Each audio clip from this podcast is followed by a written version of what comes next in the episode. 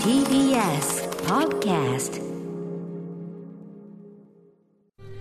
さあ、ムーディーな BGM に乗せてお送りしているのはハーレム、ノクターンがね。うん。TBS ラジオ第6スタジオから放送中のアフターシックスジャンクション。7月27日月曜日時刻は午後8時になりました。お相手は TBS アナウンサー熊崎和人と、はい、ライムスター歌丸です。えーさて今夜はバーレスク特集ということで、まず最初に今夜のゲスト、サエボーこと北村さえさんが最も好きなバーレスクの演目を熊崎和人さんにか、えー、架空実況していただくという。はい熊崎さん、これね、さなかなかこう、刺激が強い演目ということらしいん映像で何度も予習チェックをして、これはでも熊崎さんともなれば、これはもう実況のテクニック、やりづらい。ニヤニヤ、歌丸さん、ニヤニヤしながらやめてください。すみませんね、4区でのね、はい、ちょっとね、勝利をね、私敗北しましたので。はい、ということで、えー、サイボーさん、これ、これからやるのは、だ、誰の何という演目なんでしょうか？はい、あの、パフォーマーはダーティ・マティーニというバーレスクパフォーマーでして、うんまあ、バーレスクって大体、ショーには名前がないんですけど、俗称ラブアメリカとか言われている演目です。うん、うん、うん。え、その、あ、そうなの、タイトルないんですね。み、誰が呼んだかみたいな。そうですね、あの、なんでしょう、一応、ななんか、あの、決まったショーは、なんかみんな、ファンは、あ、あれねってわかるんですけども、うんうん特にタイトルがあったりとかしないことの方が多いと思います。えーダーティー・マティーニさんの、まあ、じゃあ、その通称ラブアメリカ。これ、あの、サイボーさんは初めてご覧になったっていうのは？えっと、あの、この、あの、ダーティ・マティーニという人は一応、あの、さすらいのディーバたちっていう映画に出てるんですけどほうも、で、あの、その映画と同じショーをロンドンでやったことがありまして、まあ、あの、一応ビデオとかでも有名な演目なんで知ってはいたんですけども、で、まあ、初めてそこで、確か私は見た覚えがあるんですけれども、はいはい。まあ、あの、なんでしょう、大変尖った内容のですね。尖ったはい。どう尖った？は、これは、あれですかね、熊崎さんの。私が一応喋って熊崎さんの、はいちょっと3のところに間を置くのはやめた方がいい。熊崎さんの はい実況聞けばわかる感じですかね、これね。そういう感じだと思います。すねはいわかりました。えー、それでは熊崎さん行ってみましょうかレディース and ジェントルメンどっちでもない人目をつぶって想像しながらお聞きください。熊崎和人によるバーレスク架空架空実況です。どうぞはい。ということで以上、ダーティー・マティーニさんのバーレスクショー、ラブアメリカの架空実況、熊崎和人さんにやっていただきましたが、西郷さん、まずこの和人君のね、熊崎さんのこの、あの、実況いかがでしたか？いや、なんか、バーレスクの実況なんて聞いたことはなかったんですけど、普通はないのねこれ初めてはいですよ。いかがですか？じゃあ、初の実況は、この感じは。だ大丈夫でしたかね？なんかいや、でもすごいよく分かったと思いますね。どう喋っていいのかっていうのがねね、これまた難しいですから。これだって我々はそのね、今日いろいろ、これから教わるあれで、この演目そのものを見てもか、結構面食らうっていうか、そうですね。その、なんていうかな、一体これは何を目的とした何なのかっていうレベルからなかなかこう、分かってないところもあるんで、はい。ぜひ伺いたいんですけど、まず、細胞さん、この、えっと、ラブアメリカが一番お好きっていう理由は何なんですか？えっと、これすごくあの、政治的にすごい尖っている演目なので、バーレスクって割と政治風刺を含むんですけどもまあ、すごいよく特徴が現れていて、さらに完成度が高いかなと思うんですね。これあの、最初、目隠しをして、はいはい。天秤を持った女性が出てきたんですけど、あれ、はい。ブラインドジャスティス、つまり正義。を表しているんですよ。で、ところが、で、アメリカの正義、アメリカのドレスを着て、国旗のドレスを着ていますので、でアメリカの正義を表しているはずの女神様が、まあ、金で、全部金で転ぶと。いう様子を面白おかしく、あの、いかに、その、しゃなんでしょう、アメリな、なんでも金で動いてしまうアメリカ社会みたいなものをかなりふ辛辣に風刺しているので、まあ、そのあたりが大変完成度が高く表現できていると思います。なるほど、そうか、そういう具意が入ってるものなんだね。我々はだからその、その、やっぱ脱い、脱いでいくプロセスとか、えわーみたいな、お尻から出てきたとかそういうとこばっか見てたけど、そういうことなのね。それを知らずに見てしまってました。でもこういうふう私に、そういう政治的な具意が入ってたりするものが多いっていうか、こう、だったりするってことですよね、まあ、多くもないんですけどいろいその方、そういうものは結構高く評価されたりとかすることがありますね。なるほど。ははいい。ということで、えー、早速ね、ガツンと食らっておりますが、我々一から学んでいきたいと思います。はいそれでは熊崎さん、タイトルコールお願いします。はい。セクシーで、ゴージャスで、ワイルドな何か、体を張った舞台芸術パフォーマンス、バーレスクをこの機会に学べ特集さあ、それでは今夜はバーレスクについての特集です。早速、えー、改めてゲストご紹介しましょう。研究者で批評家の北村さえさんです。えー、ご無沙汰しております。あ、よろしくお願いします。よろしくお願いします。ご無沙汰しております。はい、はい、はい。えー、ということで、まあ、何度かかね、この番組はお世話になっておりますが、北村さえさん、プロフィール、改めて、熊崎くんからご紹介お願いします。はい。北村さえさんです。通称、さえぼうさんは、1983年生まれ、北海道の標津市のご出身です。2013年、東京で学士号、修士号を取得された後、イギリスのキングズカレッジロンドン英文学科にて、博士号を取得されます。帰国後、慶応大学や東京大学での非常勤講師を経まして、2017年からは武蔵大学にて、英米文、英米文化学科の准教授を務めていらっしゃいます。研究分野はシェイクスピア、舞台芸術史、フェミニスト批評。著書には歌丸さんも帯コメントを寄せました。お砂糖とスパイスと爆発的な何か、不真面目な批評家によるフェミニスト批評入門などがあります。はい、えー、細胞さんはですね、昨年12月27日、シネマランキング2019にね、えっ、と、ご出演いただいてベスト映画選んでいただいたりとか、えー特集としては昨年7月のウィキペディア特集以来のご登場となります。その後、あれじゃないですか、あの、マツコの知らない世界にこれ出られたり、すごい、すごかったじゃないですか。あそうですね。まあなんか、でも一応、えっ、と、まあ、普段は授業をしています。普段はね、ちゃんとね。ははいはい。えー、でですね、昨、まあそういう意味でも授業とかね、その、っていう意味でもう昨年末にお会いしてからだいぶね、そのコロナウイルスの状況とか変わったと思うんですけど、影響としてはどんな感じでした？そうですね。あの大学の授業が全部リモートになりまして、はいはいで、なんか私は無料でツイッターで授業するとかいうことをやっておりました。なんかひたすらイギリス文学について語るアカウントを作ってってう。それ、ツイッターってことは、じゃあ誰でもね、見れちゃうっちゃそうですね。見れちゃう。あうんの、うんなんかが課課題添削とか学生にしかしないんですけどあああも、あの、一応講義部分だけは公開でやったりとかして。それをなんでこうオープンでやろうと思われたんですか？えっ、と、やっぱりちょっと、こんな状況だと教育に対するアクセスがとても少なくなってしまっているので、まあ、高校生とかでも見られるところでややりたいなと思って、はい、やったんですけどもああ。さすがでございます。えー、あとはまあプライベート的にはリモートで演劇を見まくっていたと。いやーなんかあの、無料の演劇配信が世界中で始まったので、なんか数えてみたんですけど、4月13日から始めて126本配信ですし、うわーほぼ無料なんですよ。はい。1日1本以上のベはいースぐらいね確かに、その、まあ、新旧ね、あの、でかいの小さいの、ま、含めていろいろね、やって見られる環境でしたもんね、やっぱね。そうですねそういう意味では細胞さん的にはやったと。いやーでも結構辛くなってきますね。そう 劇場に行けないとそりゃね、はいそりゃそうだ、そりゃそうだ。はい。えー、ということで本日、じゃあ北村さん、よろしくお願いします。お願いしますお願いします。はい。そして今夜はですね、もう一人女性がスタジオにいます。えー月曜日の番組 AD、亀山真帆さんです。はい、亀山です。よろしくお願いします。よろしくお願いします亀山さん最近ね、あのー YOKA の予感のね、セリフ出演とかね、ちょいちょいね、そうですねね出ていただいておりますが。ありがとうございます。亀山さんは、まあ、ここに来ていただいているのは、えっ、と、バーレスクファンだと、もともとね。そうなんです。うんはい3年前から、六本木にあるバーレスク東京というところに通い始めるようになって、はい。もう今では月給の8割は8割？暮らせないでしょ。実家暮らしでなんとか。実家だから家賃とかかからないから、そのお金をもう、バーレスクの方に。つぎ込んで。つぎ込んで。へすげえ。それだけ夢中になっちゃったって夢中になってことなんですね。で去年は、えっと、一人でニューヨークに旅行行ったんですけど、うんうん。はい。その時も現地のうん。本場のバーレスクを見てみようということで、ちょっと潜入してみたりしました。ということで、ちょっと亀山さんにもね、いていただいてお話をね、伺いたい。実はちょっとその亀山さんのお好きなそのね、えー、バーレスク東京とね、えー、と、またその違いがあったりするということで、はい。ちょっと伺いたいんですけど、えー、まず細胞さん。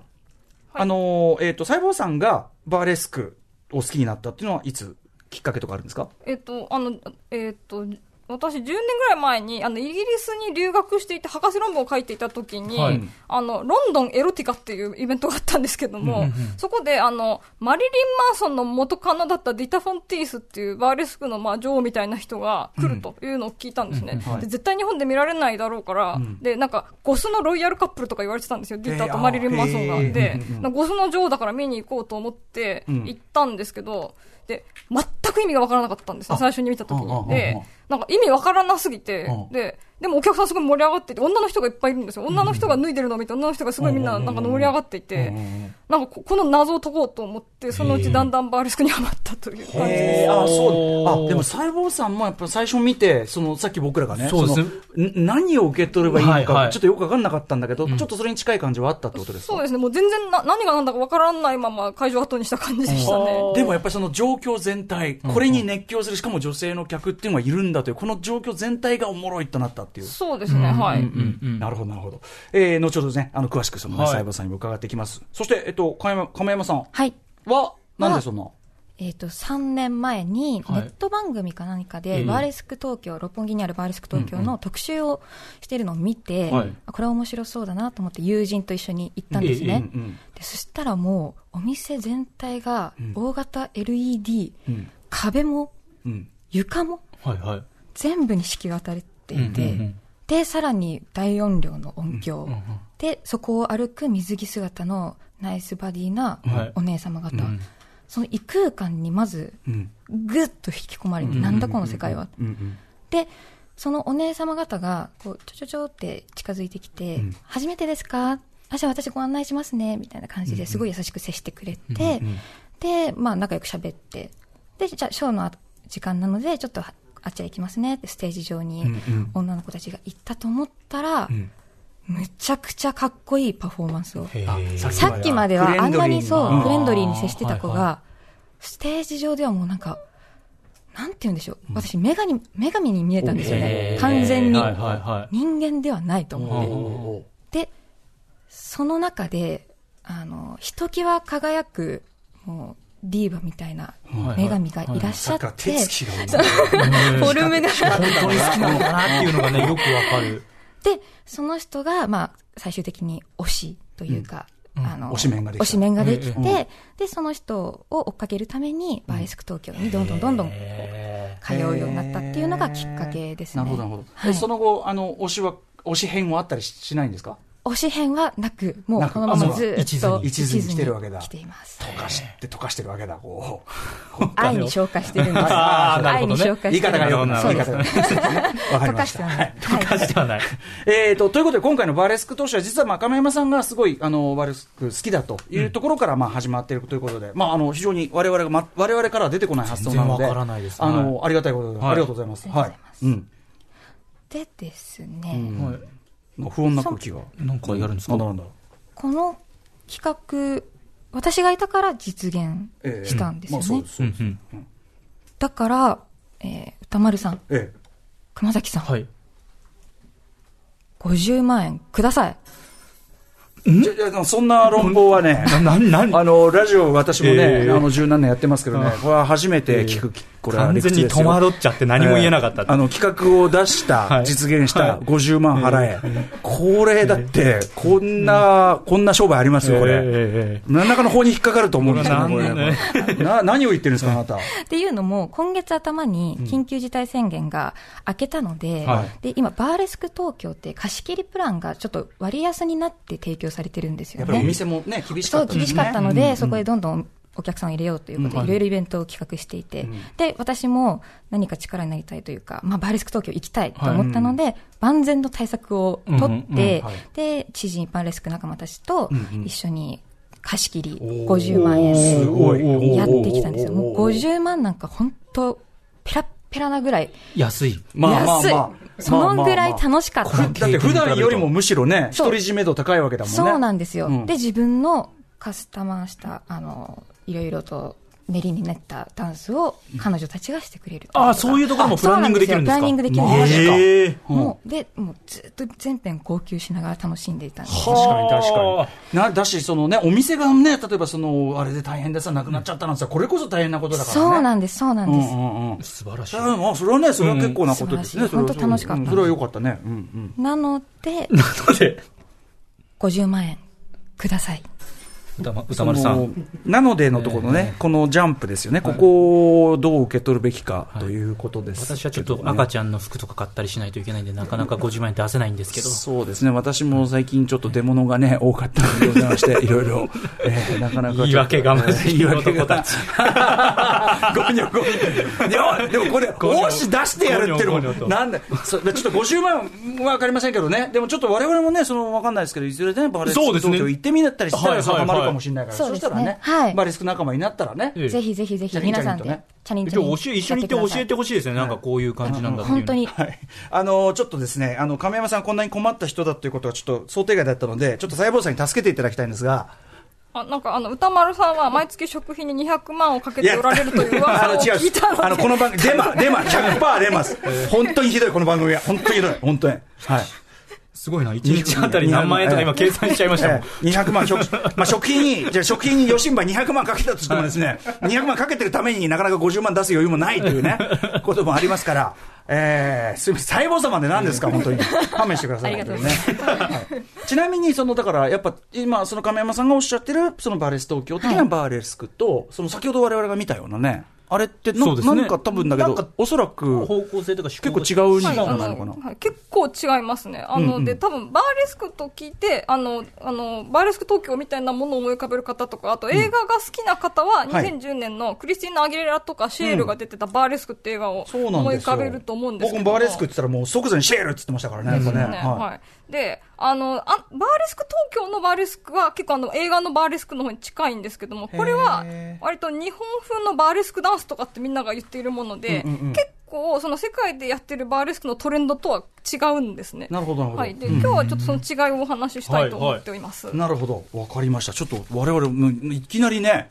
いきなり全然知らないものをぶつけられた上に、はいわからないものだらけ。50万払わなきゃいけないのかなとか、いろんなことを考え戸惑いの中にいます。えー、ということで、お知らせの後は、えー北村さえさん、細胞さんに詳しく解説していただきます。あ、亀山さん、一旦ね、はい。一旦、あなた、あの、AD の仕事。仕事そうでしたそうでした。それ仕事しないと、これはだってお金ね、あの、あれすることができないから。仕事したら50万ください。どういう金銭か。時刻は8時21分です。アフターシックスジャンクションパーソナリティのライムスター歌丸です。月曜パートナーの TBS アナウンサー熊崎和人です。この時間は聞いた後に世界がちょっと変わるといいなの特集コーナービヨンドザカルチャー。今夜はセクシーでゴージャスでワイルドな何か、体を張った舞台芸術パフォーマンス、バーレスクをこの機会に学べ特集をお送りしています。えーゲストは研究者で批評家の細胞こと北村さえさんです。よろしくお願いします。よおろしくお願いしま。す。それでは早速なんですが、今夜は前編後編に分けてお送りしていきます。まず前半ですが、バーレスクってそもそも何？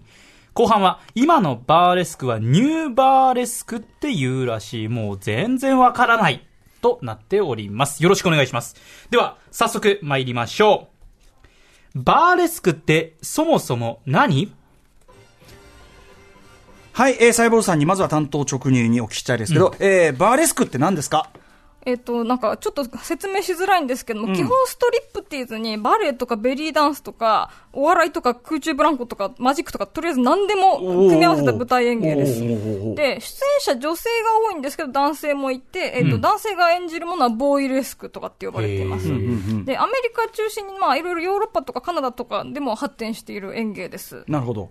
先ほどあの、ストリップティーズを中心にバレエやなんちゃらかんちゃらっていろいろおっしゃってましたけど、ストリップティーズっていうのはじゃあ何ですかえっと、ストリップが服を脱ぐで、ティーズがあの、じらすっていうことで、特に重要なのはこのティーズの方なんですね。で、あの、ステージと客席で、ちょっとこう、じらしながら駆け引きするっていうのが、まあ、醍醐味なんですけども、で、あの、バーレスクとストリップっていうのは、まあ、仲間なんですけど、ライバルでもあるみたいな関係です。確かにね。であと、まあ、先ほどの例えばね、あの、えっ、と、ダーティー、ダーティーマティーニさんとかも、まあ、脱いできましたもんね、やっぱね。ね基本はそれ、それを軸にこうしていくということですはい、よね。基本脱ぎます。なるほど、なはいるほど。まあ、ただ、ストリップはね、まあ、イメージできると思うんですね。まあ、はいはいなかなか実際見たことなくても、まあ、まあ、こういうもんだろうってわかると思いますけど、違いというのはどういうことでしょうね？えっと、バーレスクでも一応ストリップティーズが基本なんですけれども、で、ストリップとバーレスク両方やる人もいるんですけれども、まあ、あの、結構、あの、いろいろ、あの、ちょっとち、む説明しづらいんですけど、まあ、いくつか違いがあるんですね。でも、はい両方やる人がいるという言い方が成り立つということは、やっぱり違うものだということですよね。そうですね、はい。ただその服を脱いでいくイズムが中心にあるという意味では、こう、まあ、姉妹というか同じ同族というかそ、ですねまあ似たものです。あったりする。はいで。は、早速なんですが、これさらにわかりやすくお伝えするために、バーレスクとストリップの違いというのをですね、細かく比較していきたいと思います。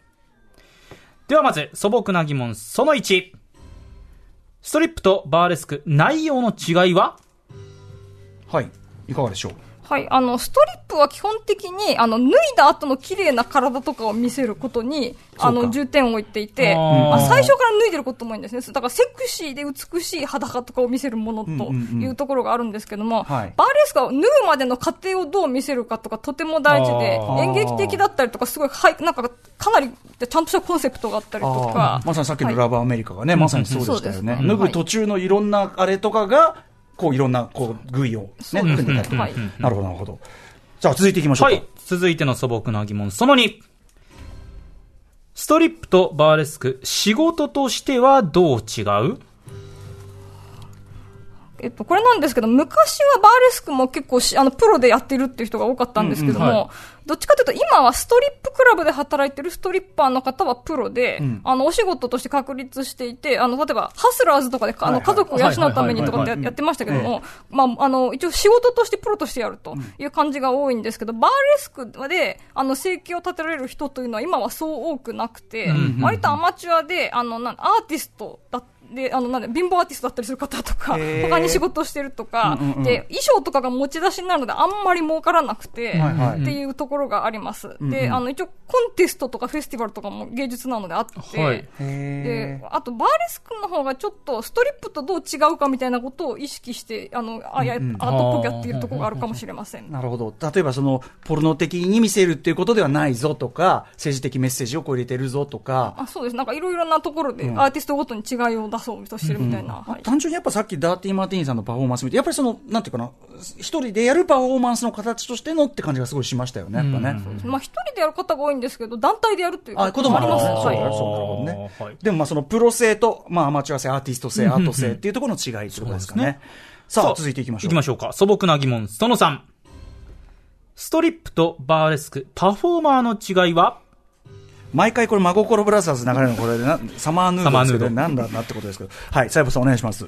えっと、割とストリップというのは、あの、綺麗な女性というか、その、みんなが綺麗だと思う女性の方が受ける、あの、分野なんですけれども、あの、で、バーレスクというのはどっちかというと、どんな体型でも美しさがあるんだみたいな風な理念に基づいているので、あの、一般的に美しいと思われないような人でも、実はなんかあなたは美しいみたいな感じで、で、自分美しいんだから、それに沿ったパフォーマンスをするみたいなコンセプトで、賞を立てるということが多いかと思います。それもね、まさにさっきのダーティー・マーティニーさんは、はい。割とこう、ふくよかな体型でっていうところで、うん。いわゆるこう、なんていうの？こう、はこう見せる裸として、我々がイメージするタイプのってこととは違うってことそうですね。そうですねんはい。えー、バンバン行きましょうか。はい。続いての素朴な疑問、その4。ストリップとバーレスク、お客さんの違いは？とこちらなんですけども、ストリップは、あの、女性のストリップっていうのは、大体はヘテロセクシュアルの男性向けにやっていることが多いです。あの、ゲイ向けとかレズビアン向けっていうのもあるんですけれども、で、まあ、裸を見に来るというまあまあ、感じなんですけども。我々のイメージも、まあ、その辺ですね、やっぱね。はい。で、バーレスクはかなりお客さんが雑多で、女の人も多いし、あとゲ、ゲイの男性にとても人気があるパフォーマーがいたりとか、うんうん必ずしもその肌、セクシーな裸とかを見に来る感じではない、演演芸好きみたいな人も多いかと思います。うんやっぱその辺もね、なんか先ほどの、もう最初に見たらが我々、あれだから、そのラブアメリカだから、はいやっぱその明らかにせ性的に興奮させるのを目的したパフォーマンスではないのはもう明らかな感じですもんねなん。かやる側も受ける側も結構多様性があ多様性、るなっていう内容も感じですか多様性ね。だし、うん着地がそういうポルノ的でない、性的でないみたいなところなのかな。はい。えー、ということで、えっ、と、まあ、そんな感じで、大雑把にね、あのーはいストリップティーズとバーレスクの違いというところを整理して伺ってきましたけど、細胞さんから見て、じゃあバーレスク、やっぱここが魅力的だっていうものはどこにあるでしょうか？えっ、と、あの、バーレスクってすごい、あの、ギンギンギラギラの華やかな衣装とかがたくさん出てくるんですね。うんうん。で、基本的になんか女の子の、なんか本当に子供の時の女の子の夢みたいなのがぐ具体化するものなんですけども、一方で、なんかディズニーとかちょっと乗れ、私には優しすぎる、穏やかすぎるなとか思うような女性には多分すごい向いている、おー あの、パフォーマンスなんですよ。その、なんかすごい尖ってたりとか、なんか自分、なんかあんまり自分、プリ自分はプリンセスみたいに可愛くないと思っている女性を肯定してくれる感じがあるので、で、そういうところと、プラス、その、やっぱり舞台の醍醐味っていうのはものすごくはっきり出てくる演演劇、演芸で、あの、ステージと観客の間で視線の駆け、視線をどうコントロールするかって駆け引きが、ものすごく、それこそ裸で剥き出しで出てくる、けあの、舞台とステあの、観客の権力関係みたいなのが、へー。剥き出しで出てくる演芸なので、まあ、その辺のテンションがすごい面白いというのがありますね。なるほど。はい。はい。えー、といったあたりでちょっとね、大雑把に僕らはね、そうですね入門編としていわゆ、るバーレスクっていうのはどういうものなのかっていう基本的なところをですね、伺っていきましたが、ここまで TBS ラジオアフターシックスジャンクション、この時間は研究者で批評家の細胞こと北村沙耶さんにバーレスクについて伺っています。さあ、それではここからさらに詳しく伺っていきましょう。今のバーレスクは、ニューバーレスクっていうらしい。もう全然わかりません。はい。ということで、ニューバーレスク、もうバーレスクでさえ今学んでる最中なのに、ニューバーレスクが出てきちゃった。これはい。なんぞやって。細胞さん、どういうことでしょうか？はい、あの、先ほど冒頭であの、架空実況していただいたダーティーマティーニのラブアメリカとかは、あれはニューバーレスクの、あの、よく、あよくある感じあれはあれがニューなんですねあれがニューあれニューです。はいで、あの、ほもともとバーレスクっていうのは、あの、1860年代ぐらいから90年代ぐらい、ビクトリア朝になんかあの、なんでしょう、お芝真面目なお芝居とかを茶化してふざけたお芝居にちょっと色気が入るみたいなものから発達したんですけども、ビクトリア朝バーレスクという。で、その後ですね、アメリカに入って、なんかミンストレルショーとかいろんなもの、サーカスとかいろんなものと影響し合いまして、はい。で、あの、1920年代末のジャズエイジぐらいから、あとさ30年代世界恐慌から、あの、戦争があった40年代ぐらいまでにかなり発達したんですね、アメリカで。割と本当お色気ショーとして発達したんですよ。で、まあ、戦争とか、まあ、禁酒法があったりとか、不況があったりとか、富の偏在があったりとか、まあ、政情が不安定な時代に、男性向けのお手軽で魅力的な娯楽として発達したと。うんうんうんうんで、ただパフォーマーの中にはですね、結構セクシーで自立した女性のイメージを打ち出していて、なんか割と保守的な女性感に揺さぶりをかけるみたいなものもあったんですけども、うんうんまあ基本的にはその、なんでしょう、本当にお大人の娯楽みたいな、セクシーな大人の向けの娯楽みたいな感じで発達したんですけども、その後ですね、あの、結構廃れるんですね、50年代以降は。なるほど。なるほど。でなぜ？ここれは、あの、結構、テレビとかでも普通に性表現がどんどん、激しい性表現ができるようになってきましたので、なんかじらしたりとかするお色気ショーみたいなのが、だんだん時代遅れな感じだと思われるようになってきたんですうんうね。んうんソフトな、だからソフトなポルノとしてのその需要っていうところは、まあ、その時点で終わったと。そうですね。まあ、珍しくないわけですので。ことなんですね。で、えーでもそれが復活してくる、これはなぜでしょう？えっ、と、それで、あの、1990年代から2000年ぐらいで、またちょっといろいろ政治経済が不安定な時期になるんですけども、まあ、この頃にニューバーレスクとかネオバーレスクとかっていう感じで、あの、昔の、あの、バーレスクのゴージャスなイメージとかを、ノスタルジックな感じでリバイバルさせようと、新しく演芸としてこれを復活させようみたいな動きができまして、で、あの、特にあの、伝統的な女性界の揺さぶりとか、ユーモアとか、そういう要素をもうちょっとなんか、あの、幅広く取り入れて、あの、最、新しい演芸として復活させようみたいな動きが結構盛んになったんですね。はいはい。で、このあたりから結構女性のファンとかも多くなりまして、で、これ、もとも結構まあ、お色気がたくさんあるショーです。ので、男性に受けるんですけども、それに逆襲したいみたいな、女性の観客の欲望にも応えられる演芸として割と発達したというところがあります。じゃあさっきから伺ってたようなそのストリップティーズとそのバーレスクの違いみたいなところをよりこう、まあ、際立たせてきたっていうかことですかね。そうですね。意識的にこう、はい。そっちを強調してきたというか、まあ、そういう感じで、はい。結。果のって感じですかね。はい。はい、あとなんか音音楽とって使う音楽とかも違ったりするとそうですねあのあの昔のバーレスクってのは割とスタンダードな音楽なんかちょっとジャズっぽいものとかを使っていたんですけども、今のニューバーレスクはなんかロックつロック使ったりヒップホップ使ったりとかあと他のいろんな演芸あのエアリアルシルクとか朗読やるとかいろんなもの演芸とクロスオーバーしていましてかなり雑多な感じのパフォーマンスですね。ね、先ほどもね、なんかもう、とにかく、とにかくいろいろ入り得る、空中ブランコとかまで言ってたじゃないですか。そうですね。マジはい、あります。うん。それこそさっきのね、あのーあれ、ラブアメリカでもはいいろんな、い、ろんなものが出てくるとかそうですね。ねなんかそういう札束出てきたりとか仕掛けがあったりああいうコメディ的な要素が入るのも当然あったりする。あコメディはあの昔のバーレスクの時代から結構あって、あコメディアンが必ずバーレスク内で何かやったりとかするんですけれども、まあ、あのコメディ要素とか結構今のバーレスクでも重視されていると思います。なるほど。えーちなみに今日かかっている BGM はすべてザ・ベリーベスト・オブ・バーレスクという、えーコンピレーションからかけているということで、だからまあスタンダード、まあ、ありいいのみたいな感じですかね。さっきの真心は違いますけどね。真心ブラザーズはまた別。真心バックにやってもいいんですけど、別にね、きっとね。はい。えーということで、ニューバーレスク。まあ、とにかく多様性と、その、あれですかね、女性のその固定的なイメージに対する、こう、なんていうかな、破壊というか、んそういうところが中大事ってことですかね。そうですね。あの、一応、理念としては、もう体型とかスタイルとか関係なく、はい。その、どんな体型だろうと着飾って自信に溢れたパフォーマンスを行えばいいんだと。うんうん。で、あの、確実的な女性美をの基準を笑い飛ばそうとか、うんうん。まあ、社会風刺とか批判を盛り込もうとか、うん。いうことがあるんですけども、で、あの、観客は結構いろいろ性的指向とか性別とか年代とかもいろいろで、フェミニズムとかクイア研究とかも結びついてるんですけども、一方でやっぱりその、まあ人間ですので、んなんかやっぱり伝統的な美しさを求めるバーレスクとかもありましてであの、結構フェミニズムの中でも意見が割れていて、まあこれはすごいちゃんと立派ななんか自己表現だっていう人もいれば、性の商品化だと。あの男性視点で女性を褒めたたえるのを結局強化してるといったような批判もあります。なるほど。まあ、それもね、それもまあ、出てきてもおかしくなかろうというものでもありますね。まあそうですね。さんご自身はそこはどうお考えなんですか？えっと、私は結構パフォーマーによるなと思っていて、うんうんうん。あの、本当に、なんでしょう、む昔ながらの綺麗なバーレスクやってるパフォーマーもいれば、あの、なんかダーティーマーティンとか全然そあんまりそういう感じがないところがあるので、うんうんかなりパフォーマーによって見見方が変わるだろうと思っています。それぐらいでも、なんかある種、ちょっとお話を伺ってると、懐が割と深めなパフォーマンス形式っていうところはある感じですかね。うん。はい例えば、スタンダップコメディって言った時に、一つには形式っていうかね、内容も絞れないように、はいそれぐらい内包しうるっていうか、うん。そういう感じですかね。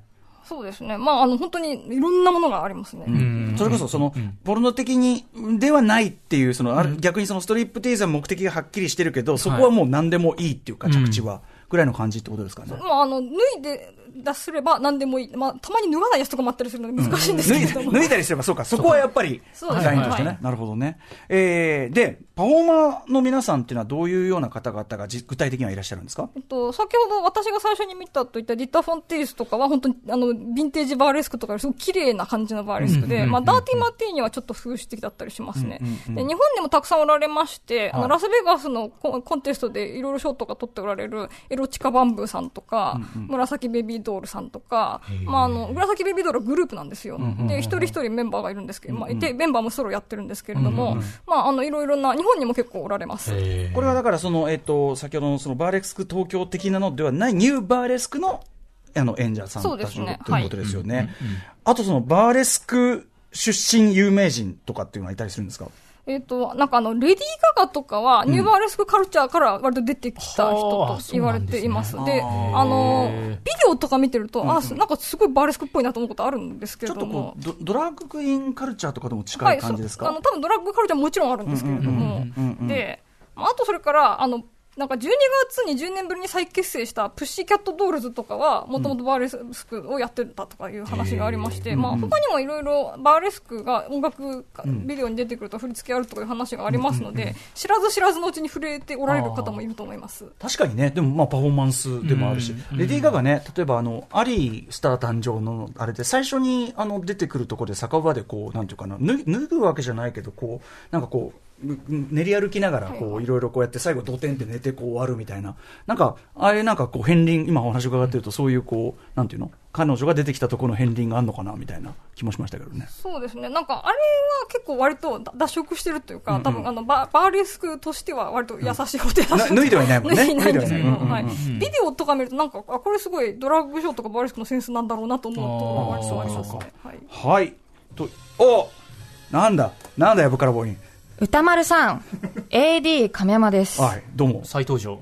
ここで突然ですが、バーレスクのクイズ、略して、バーレスクイズを行いたいと思います。よろしく。おう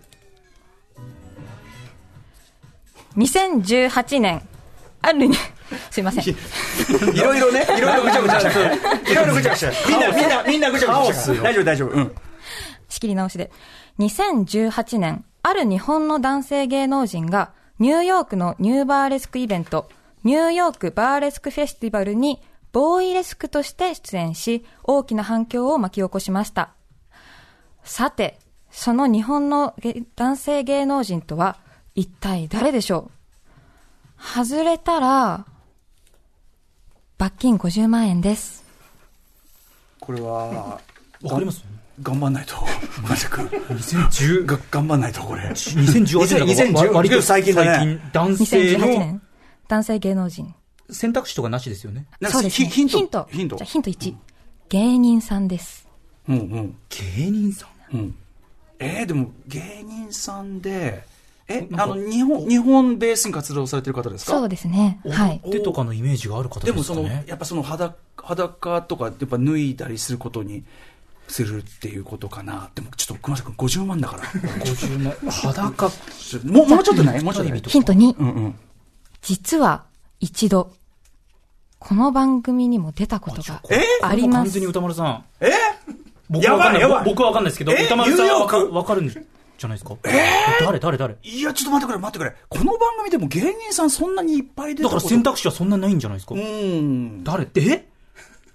ダメだ、俺もさっきから起きてポリスさんしか頭浮かばないよ。そんなわけはないのに、そんなわけはないのに、脱ぐ芸風みたいなところでね。え、最後の最後に、うん。ヒント、いきますか？いきますか、言ってください。その時は、電話で出ていただきました。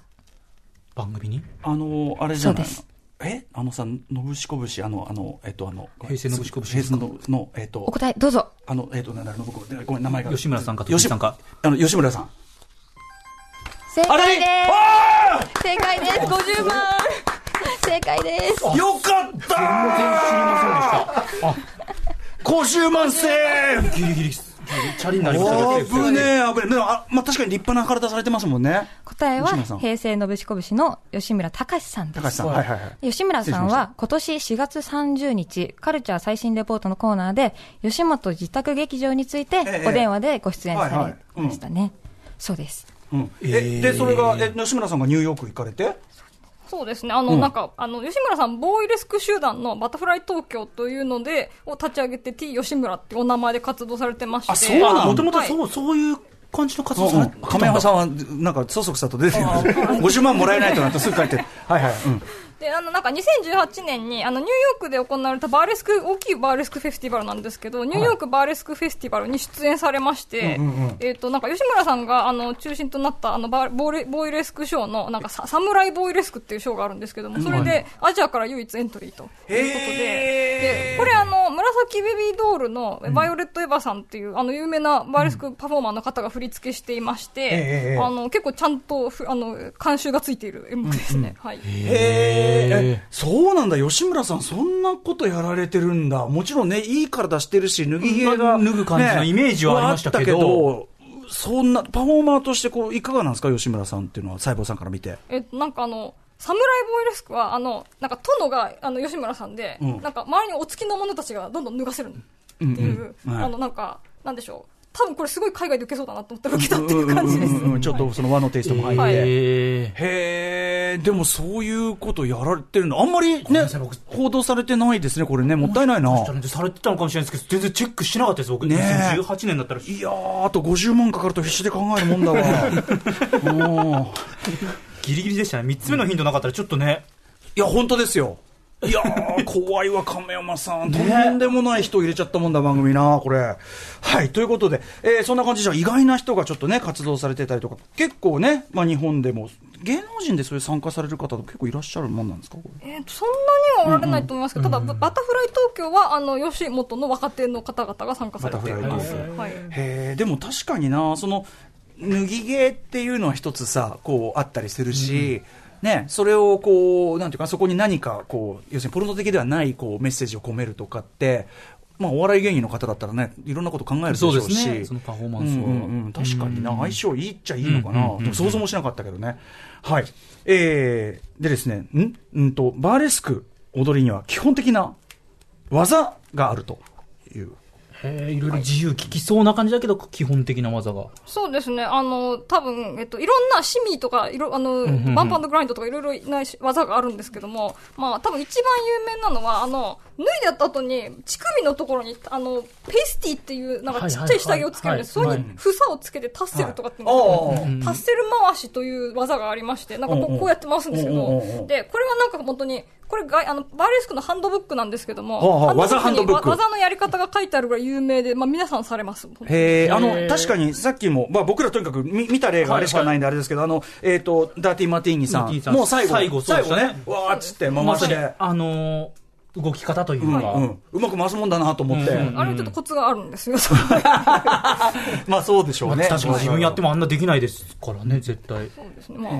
まあ。はい。という、でもさ、さなんか、あれですよね、なんか、いろんなパターンがあるけど、最後にはその、おなんちゅうの？ちゃんちゃんじゃないけど、うんうんオチはそのち乳首回しに行くみたいな、なんかその、なんつうの？そこがバーレスクの、なんていうかな、こう、交渉になりすぎないところに落とすみたいな、なんかそういう感じなのかなと思って。まあ、いろんなのがありまして、なんか本当に、あの、めちゃめちゃ前衛的なものとか、本当に最後はおっぱい回して終わりとか、あとあの、お大きい扇を使うとか、あの、はい。風船を割るって、あの、なんかこう、裸でこう、電子に風船をつけて割るとかっていろいろあるんですけども、なんかそういう様々な、あの、技術とか型があって、それを組み合わせながら、自分で面白く作るっていうのが、うんうん。まあ、あの、バーレスクの決まりかなと思います。うんなるほどな。なんかでもちょっと日本だとさ、そういう、こう、なんていうのかな、本当にちょっとそういう場とかさ、楽しまれ方の構造全体が想像つかないから、ん。ななんかすごい、あーっていう感じ。いや、なんか本当に全く知らない世な界でした。るほどなーっていう感じですよね。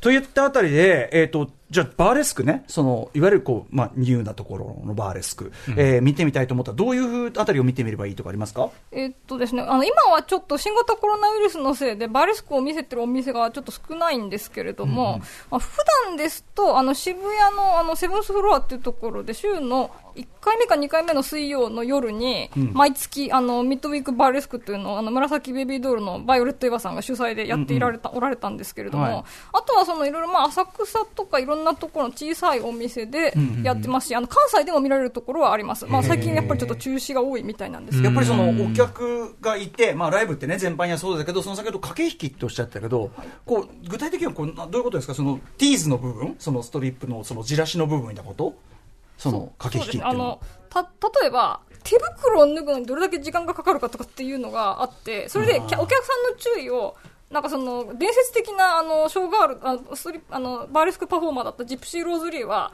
手袋を脱ぐだけで10分人を楽しませられたとかっていう嘘か本当かわかんない話があるんですけれどもすごいな。いや、でも、ねなるほどね。うん。そうか、そうか。その、そのた、ためだけで持たせられる。そうです。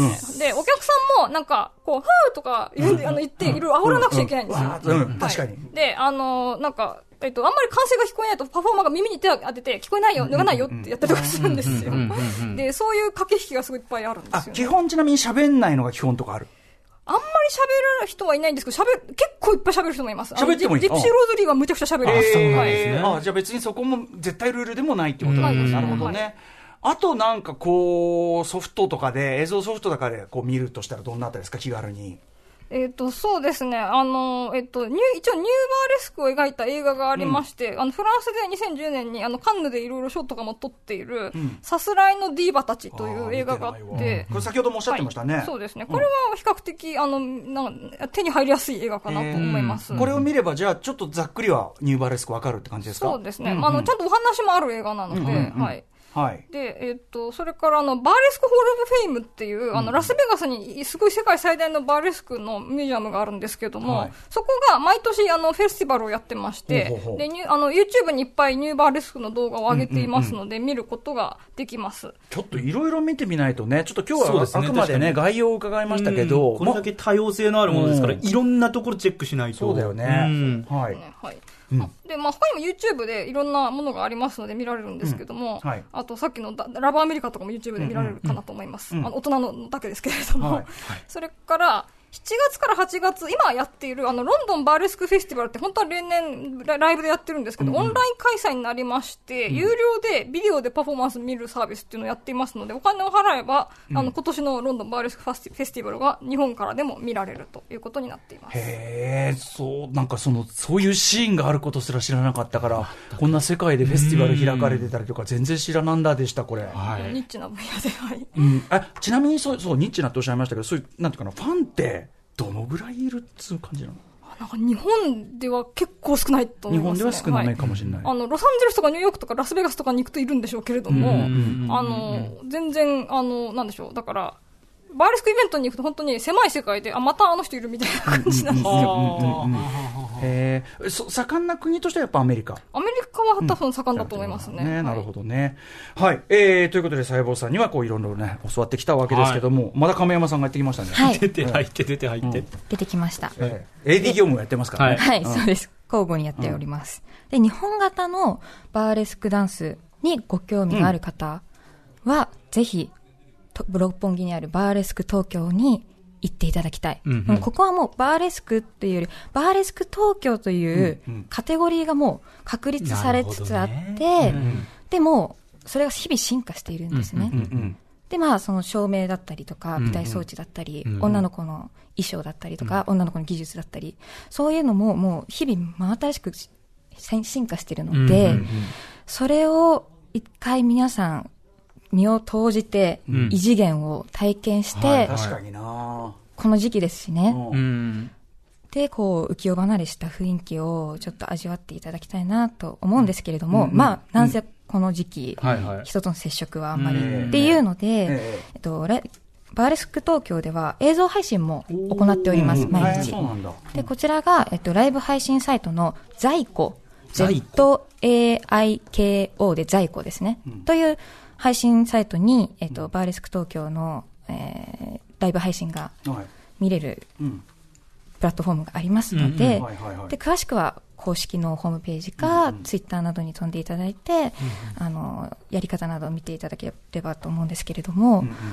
結構そのライブ配信を見て、あ、やっぱりこの中に入りたいって思って、実際に足を運んでくれる方っていうのは結構最近多くなっているみたいなので、一度はお願いだから、私は皆さんにこの世界観、非現実的な 世界観をあなたはよく堂々と間が取れますね。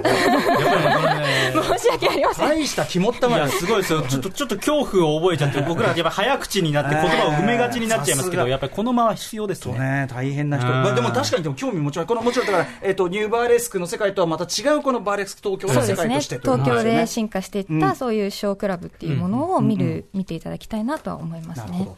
はい。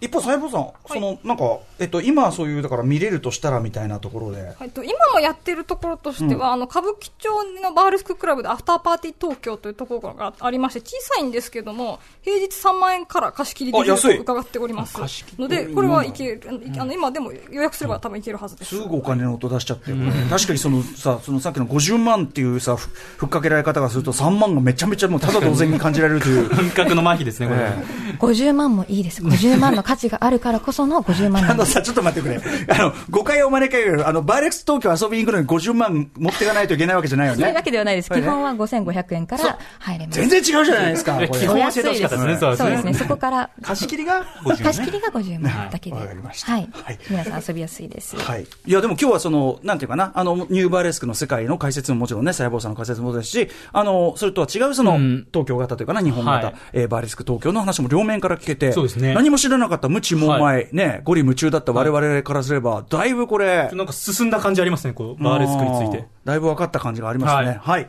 えー、といったあたりお時間になってしまいました。えー、細胞さんからお知らせのことありますかすいません、あの告知、全然違う告知なんですけども、8月7日から10日までに、オンラインで、あの、今年、表彰文化論学会という私が企画委員長を務めている学会のオンライン学会がありまして、ええどなたでも、あの、オンラインで参加できますので、で、あの、8月7日は新型コロナウイルス化の文化状況というシンポジウムで、映画、音楽、アートなどの取り上げた、あの、今コロナの時にどうしてるかというシンポジウムで、翌日8月8日のお昼に私が、戯曲をみんなでひたすら音読するオンラインワークショップというのをやりますので、よかったら無料ですのでご参加ください。これは、えっ、と、どうやって調べると？あ、表彰文化論学会のウェブサイトに近日中に、あズームのリンクとかがアップされる予定です。なるほど。はい。えー、といったあたりですかね。あとはもちろんバーレスクね。よろしくって感じですかはいね。。ぜひぜひ皆さんもバーレスクを見てください。画面もね、両両面ね。はい両面バーレスクはいって感じですかね。ありがとうございます。はい。ということで、えー本日お送りしたのは、セクシーでゴージャスでワイルドな何か、体を張った舞台芸術パフォーマンス、バーレスクをこの機会に学べ特集でした。えー、細胞こと北村さえさん、ありがとうございましたあ。りがとうございましありがとうございましたた。明日の After Six Junction.